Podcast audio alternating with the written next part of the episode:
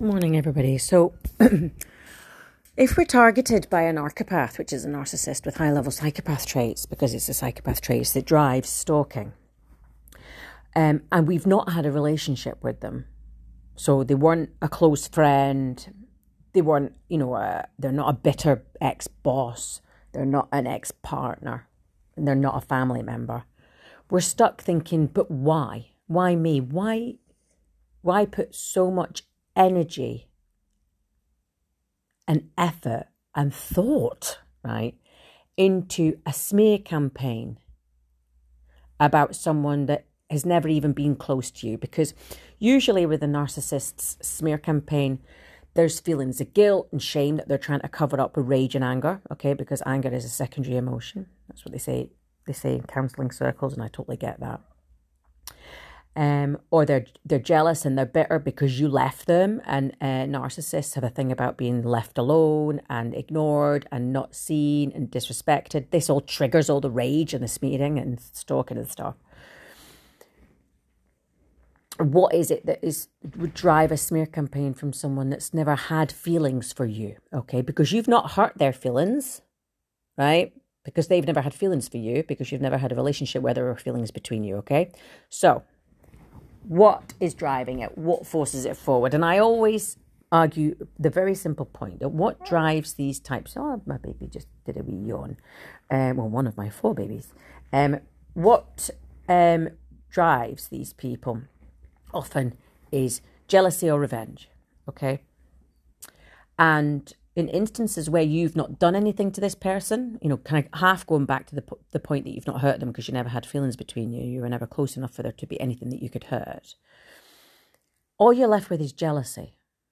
And that is so difficult for people, for normal people to work out because you you sort of sit and you think to yourself, but what are they jealous of? Like why what are they jealous of? And do you know what they're jealous of? They're jealous of whatever it is they slag you off about, right? Your hair, your looks, your body, your house, your partner, your kids, your parenting, uh, you know, whatever it is they're going, this, this, this, dig, dig, dig, abuse, abuse, abuse.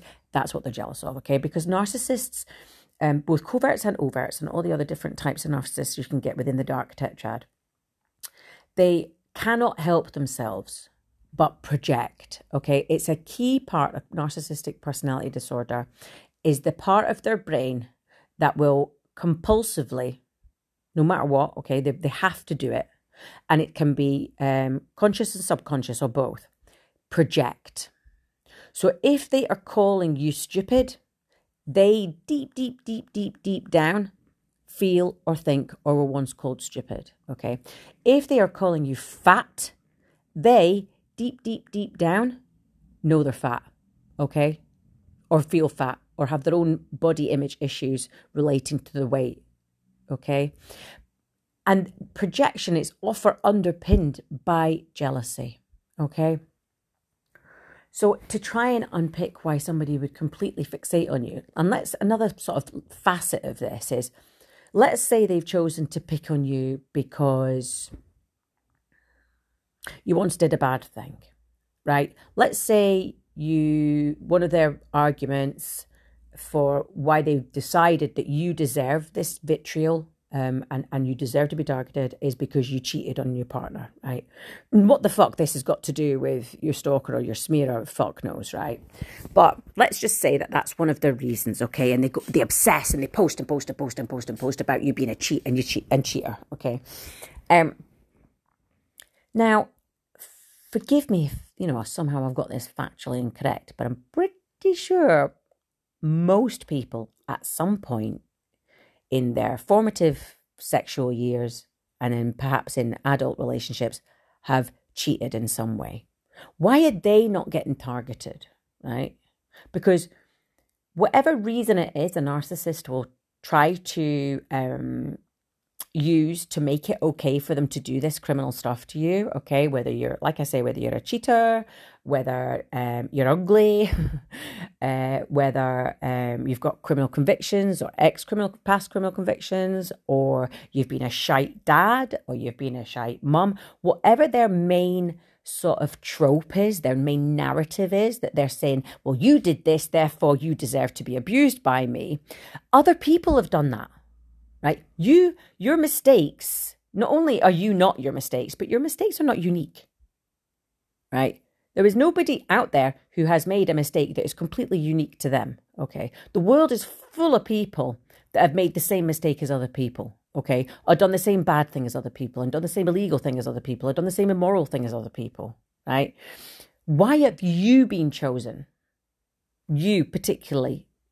And that's the interesting part of analyzing and working out why a narcissist has picked you out of millions of people that have done the same thing as you. And it just swings right back round to jealousy because you've got something special. You are special. Perhaps you're better looking than that other person that did that awful thing. Perhaps you're smarter than that person that did that immoral thing. Perhaps you've got more going for you, a better future than that person that did that illegal thing.